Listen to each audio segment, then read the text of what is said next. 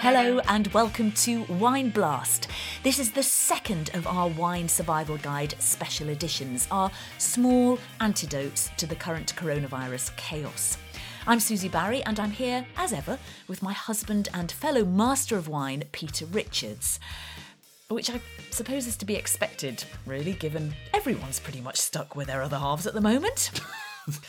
Thanks a lot.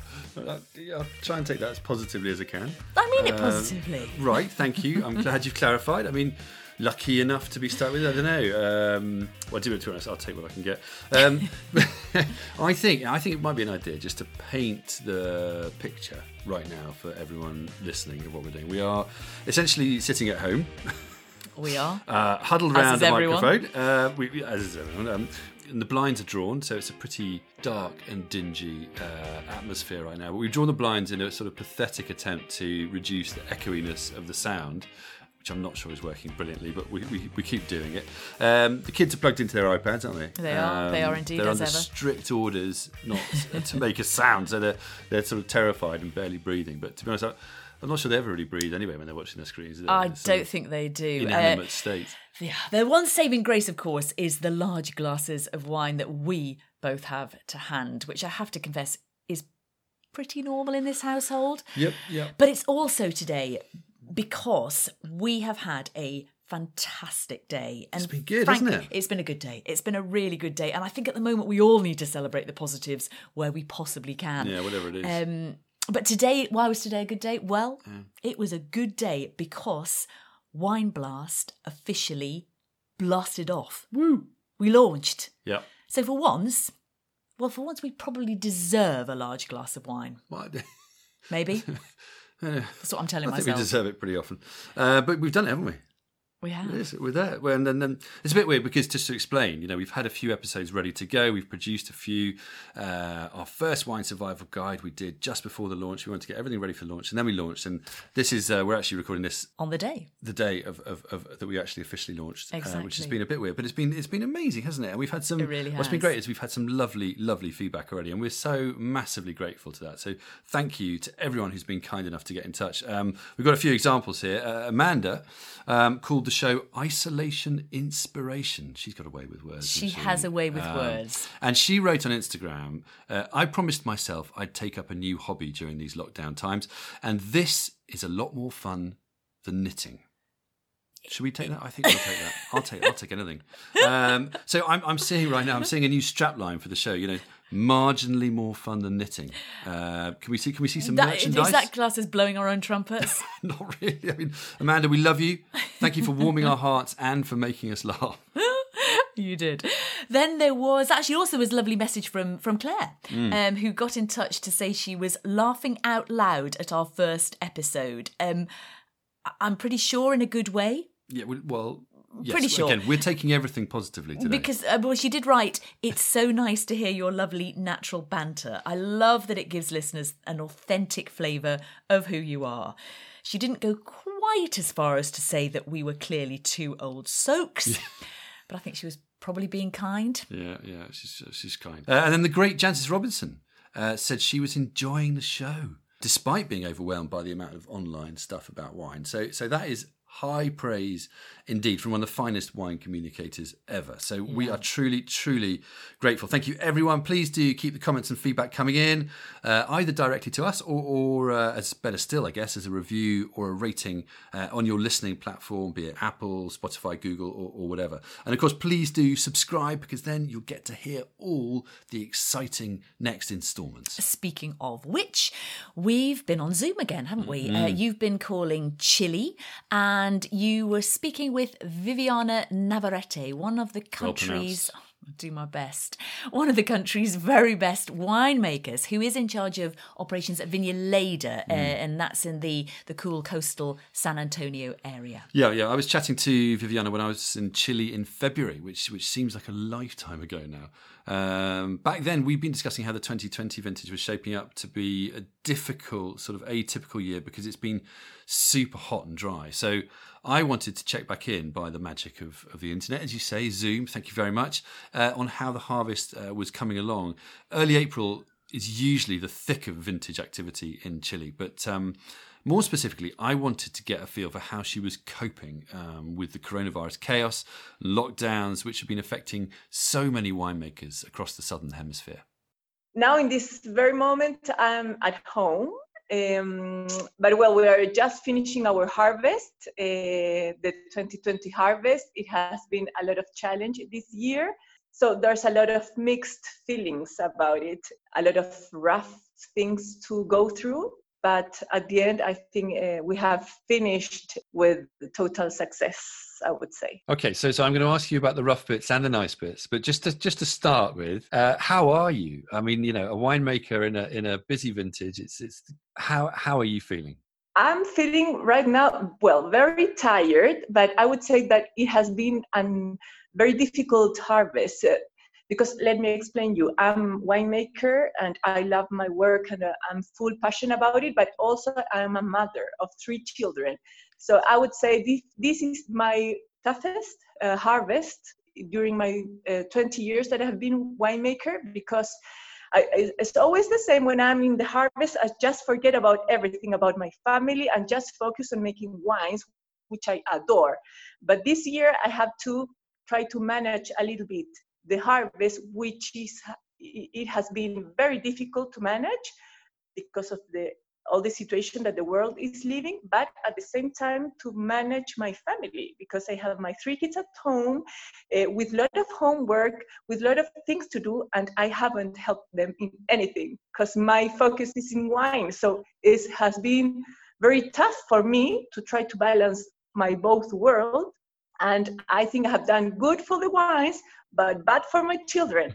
so now I think it's time to focus more a little bit in them. How old are your children? The oldest is 10. The second one, Isidora, is uh, eight years old, and the smallest, Emilia, is five. Wow. So oh. they need the presence and the help of uh, their mother now in this uh, in this moment. I'm sure. I'm sure. What, so, what happens normally during vintage then? Because I suppose during a normal vintage, you're away a lot anyway, aren't you? Well, in normal vintages, they do their schedule at at uh, the school. They love sports, so everybody arrives at the at my house late in the afternoon. The Jose Domingo and Isidora, they do basketball, they do ballet, so they arrive late during the week, and they spend all their times in the school so they're used to their that rhythm and they know that their mom is making wine so if i arrive at my house at 10 p.m and they are sleeping they say okay that's okay uh, but now they wake up in the morning and i'm not there and they spend all the day here at the house um, uh, waiting for the mom to come. Uh, they know that all the fam- families are doing cuarentena and all the families are staying in their houses together, but their mom is not. So for them, like it's weird to understand that all of our country is inside their houses, uh, taking care of the health, but their mommy is mm. outside working. Uh, I mm. think for them it's difficult to do the because my husband is in the house as well. Uh, so maybe that they don't understand and always ask me when are you going to work in their house when are you going to stay so well this is my very first day staying at home at home they were very happy uh, but say oh it's only today it's only for today. Tomorrow i come back to the cellar. And then and then i'm taking your time you're talking to me so i, I feel really bad now. Um, so, so this has been no. emotionally a very difficult vintage for you as well as physically which it would be normally. So you said you're going back tomorrow. So do you still was talking in early april do, do you still have a lot to do well, actually, today we're finishing the harvest of the Syrah, which I would love to wait a little bit for more ripeness, but I couldn't because the thing is in the, in the cellar, we are worried about the people and we don't know if the government is going to close the cellar. So as a philosophy, we said, okay, let's harvest as much as we can and put all the grapes safe in the cellar and try to work with the pumping over, etc. Um, and that is safer. Although maybe the Syrah is going to be a little bit greener than what I would have loved to. But you know, in this scenery, you have to be smart and try to do the best for the winery. And yes, we're trying to manage everything because people are. Um, uh, we are trying to. We're working with less people So our oldest workers, we just are by far the best one because they know everything and, and they are so passionate. Unfortunately, we have to ask them to go home to take care for their health. Uh, so you see, every time we are working with less people, so we have to make all of this uh, uh, quicker. Wow, so quite a quite a puzzle to work out for you. Yes. Um, now, so, so do you think a lot of people are harvesting earlier than they would have in Chile for the, for the same reason? For the same reason, even people, I have a lot of friends that are, are winemaker. I don't work with Carmenere, but many of them do, and they are just going to finish some of them this week, uh, or others in the next next week, harvesting Carmenere green. You know that the skins are green, the, the seeds are not woody enough, uh, but it's the thing that they have to do. Mm, and Carmenere usually something that is harvested very, very late. Sometimes people in the past have been harvesting it into May or mid-May, which is the equivalent of mid-November in our hemisphere, which is very, very late. Exactly. That said, there has been a trend recently in Chile to harvest these things a bit earlier to get more freshness into the wines.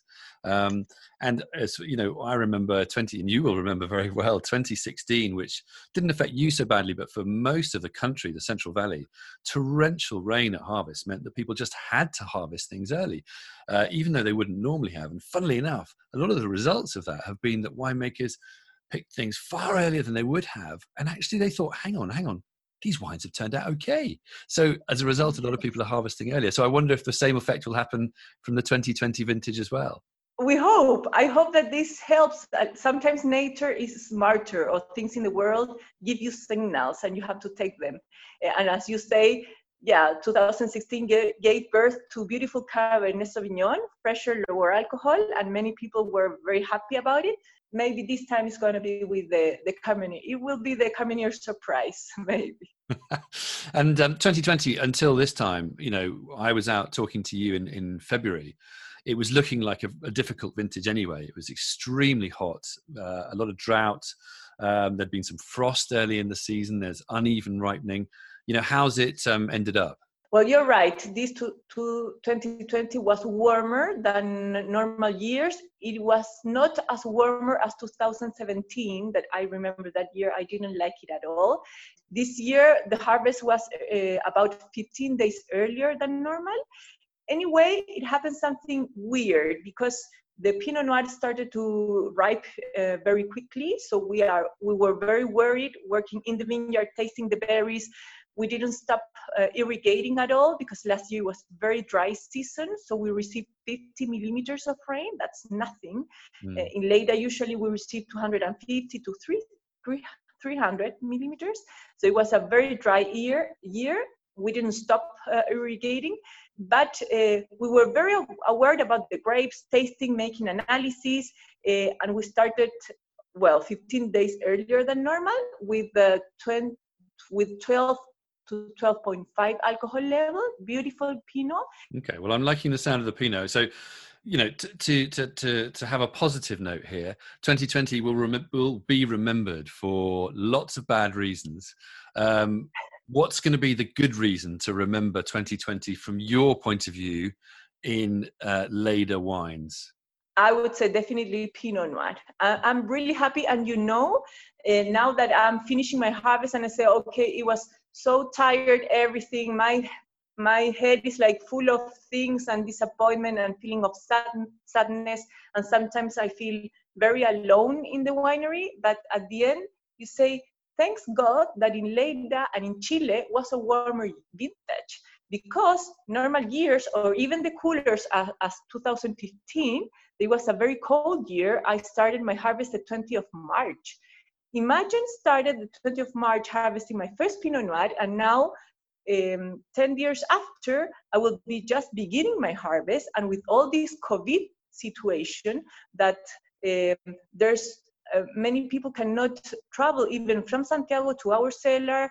We had to take people off the winery with less workers, with uh, less trucks going through the highways.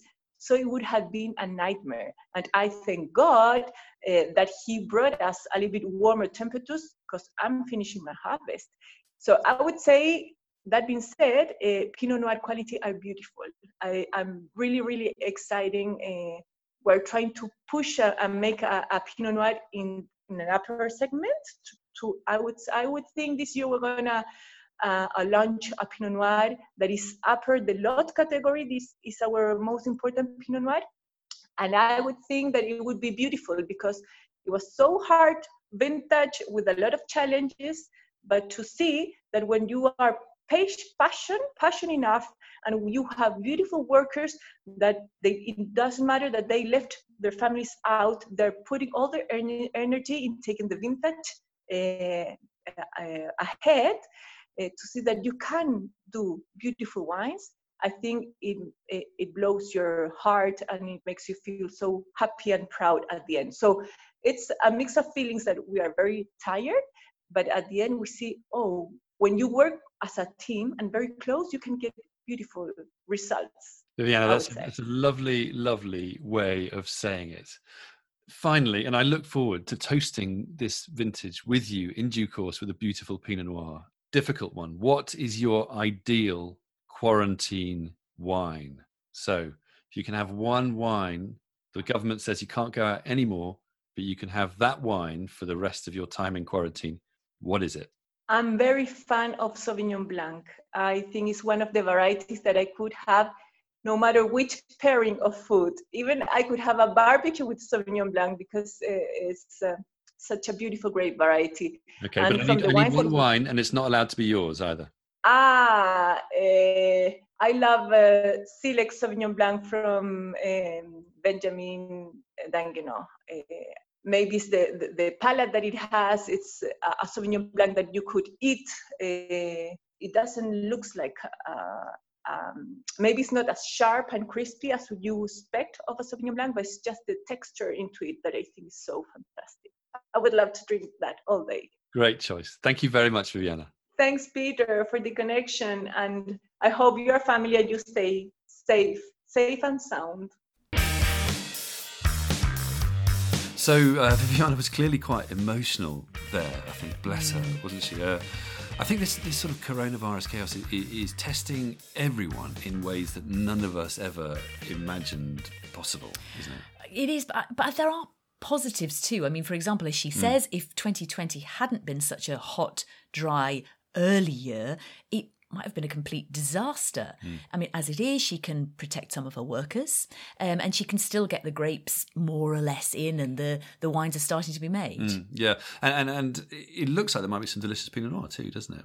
It sounds like it, which will be interesting. Always uh, good news. Yeah, we love a bit of Pinot, don't we? And did you notice we got a little exclusive there on a new top Pinot that might be coming I out? did. Viña which is which is interesting. One to keep an eye on.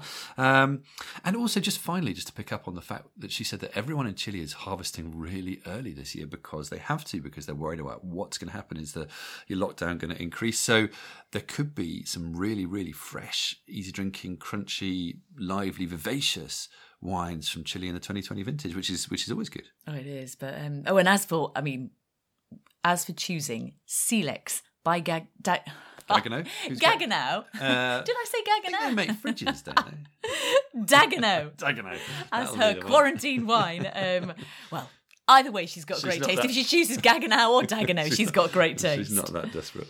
But um, that does bring us, it, not particularly neatly, but it does bring us onto our, our next item, which is um, a tasting, which we've done, of, of delicious wines with a difference. Um, it's been a challenging year, uh, I think, hasn't it, for, for, for, for, UK wine suppliers and retailers. Of course, more challenging for the entree, for restaurants and whatnot, but, but retailers, they've just had to adapt to a new uh, reality. Um, so we've tried to support them by putting together a, a wine in the time of coronavirus listing uh, of wine suppliers keen to keep supplying uh, and supporting us wine lovers. lovers. We, we did that on our wine festival website, um, and others have done the same thing. One of the pioneers here was Jancis Robinson, who we already mentioned. I know that other people have done it as well. Um, Victoria Moore mentioned it in the Telegraph, didn't she? Yeah. Just trying to support, really.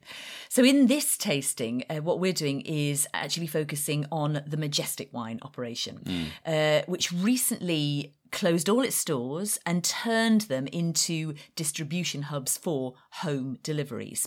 Majestic has apparently been inundated with orders since the lockdown. Their website, I think, is just about holding up, but the times during which you can place an order are restricted, and then deliveries are quoted as within 14 days. So they do take a little bit of time. But I think it's always worth contacting your local store if you can, um, because they can prioritise certain people and they can be a bit more nimble, can't they? If if you can get through. But um, when you finally do get through, here are some fantastic wines to go for. So we've got four wines lined up here. They're they're quite an eclectic range, but they are all I'd say they're all going to keep us very happy while we're while we're stuck at home. So uh, we, we're kicking off with um with a with a fizz. Mm, mm. Should should we mention at this stage that um, I tried to say this beforehand? I said we had four lines wind up. You. d- you hadn't Is that a even- good sign? You hadn't even started Does that, drinking. does that bode well? Not really, but uh, but there's two of us. I can take note, over. Let's have a sip. So this is Chapel Down Brut. So it's an English sparkling wine, traditional method. So it's made in the same way that champagne's made. It's just the most easy drinking, elegant, classic blend. It's a blend of Chardonnay, Pinot Noir with some Pinot Blanc and Pinot Meunier. So it's pretty, pretty classic blend, and it's just so easy drinking, isn't it? It is. I think they've really nailed this, haven't they? I think they've worked on this really hard. Chapel Down, you know, the biggest winery in the UK.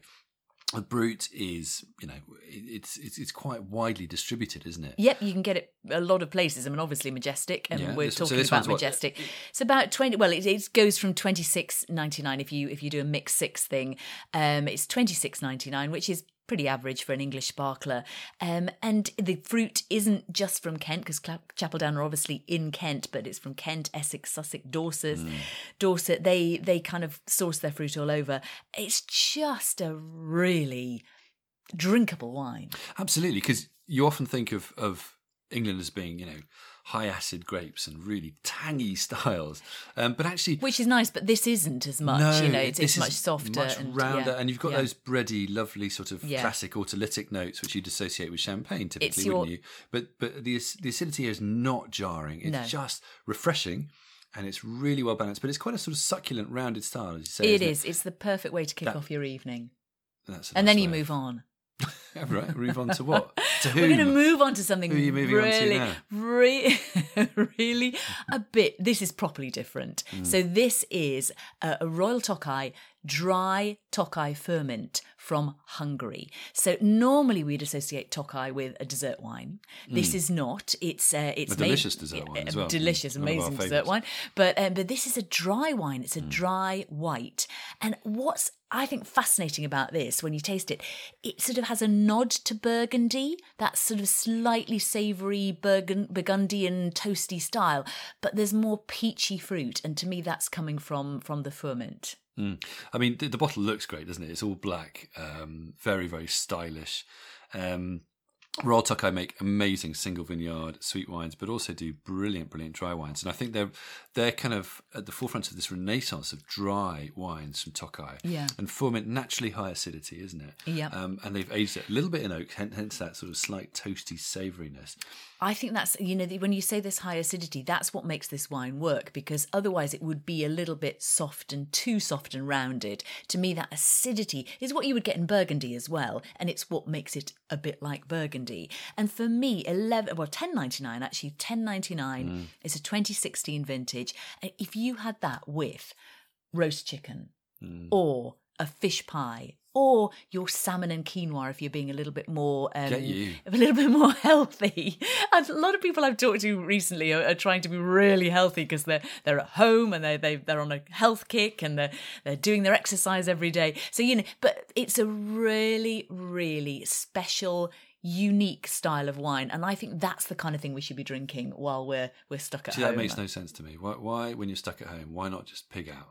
I mean, that's your chance. oh i see your what you- chance. I Why- you were going to say about not drinking unique oh, wines Oh no, no, drink drink unique wines, but just just go for it. You know, slob out. Well, have fun. to some No. extent maybe at the weekend But to, to be serious, that that the 2016 this 2016 vintage is, Yeah. I think, a step up from the 2015. Yeah, and you're right. It's mineral. It's flinty. It's gorgeous. It's different. It's a bit challenging, but put it Yeah. with food.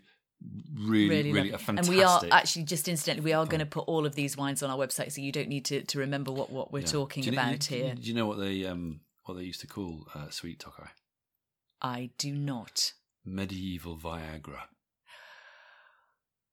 Nothing to say there, really. You don't want to explore that one? Moving on. Rustenburg. We're moving on to a red. Um, now this would um, would keep your pecker up because it is. It's a lovely. Do you not like that? Rich, rich and um, yet elegant. South African red. Rustenburg, great producer. This is the RM Nicholson from Stellenbosch, 2016 vintage again, ironically. Um, and it is gorgeous. It is a, it's 11.99, I think. It's it's very much like a South African version of a, of a Bordeaux. Yeah, which is because it is made from Shiraz, isn't it? It's got Shiraz, Merlot, Interesting, yeah, Shiraz Merlot Cabernet. So it's, So it's not the blend. obvious It's not a classic Bordeaux, Bordeaux, blend, but ah, this is amazing value for money. It's eleven ninety nine, which is not the cheapest, but I think you'd struggle to get a Bordeaux that's that drinkable and friendly and round, but also so complex. The tannin here is really fine, Fine, and yeah. and and lovely and present. It's it's a really grown If you're talking wine. about sort of new, funky, modern South African producers, aren't they? But Rustenburg, in that context, is a bit more traditional. But Yeah. this is just a, you know, they make fantastic wines, and this is a great example of what they do. They do, they do. But we've got a finisher here. Now this this Come on, finisher, this is a introduce it. finisher, isn't it? This and this is Wine number you know, four. We both leapt out of our chairs at this wine. It's just so fun and delicious. This is the Nivola Lambrusco. Now we all remember Lambrusco, don't we? It's that rubbish gut rot which which no one touches. That's But It's weirdly fizzy and red at the And same sweet. time, and sweet. And you think, Well, what? red or white, it could be either. Yeah, Um, what is this stuff? This is kind of slightly new wave Lambrusco. Well, it's new wave and old as well, isn't it? You know, Mm, yeah, it's it's super traditional to get a dry red Lambrusco from the Emilia Romagna region. You know, this is the traditional Lambrusco, but it's not what we know as Lambrusco. But you look at it when it goes in the glass and it's deep purple.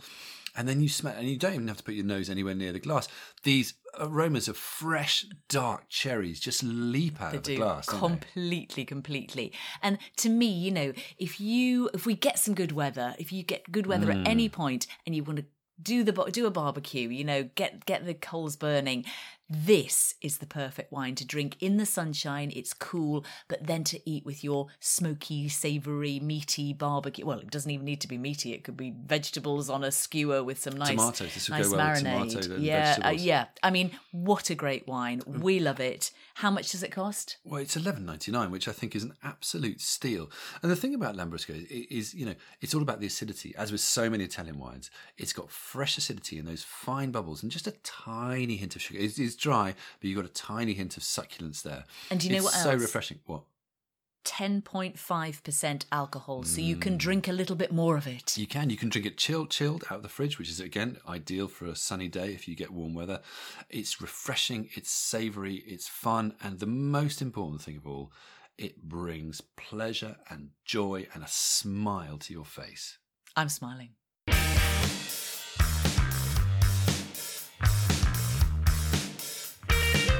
Well, our aim is always to raise a smile, so I think that's a great result. Um, and here's hoping the country, or indeed the whole world, may shortly be fueled entirely by Lambrusco. Interesting thought. Hmm. On which note, we bid you a fond farewell. Uh, As ever, wine details and all show notes are on our website, susieandpeter.com. Please do send us in your questions or comments via social media. We're on Insta as Susie and Peter, and Twitter as Wine Schools for him and Susie Barrie for me. Remember to use the hashtag WineBlast. If you can, please do take a few minutes to leave a rating and a review on your listening platform of choice. We'd really, really appreciate it. And of course, please do also subscribe as we'll be hearing more intriguing stories and messages of joy and positivity from Italy, China, and beyond in upcoming instalments. But for now, it's goodbye and cheers.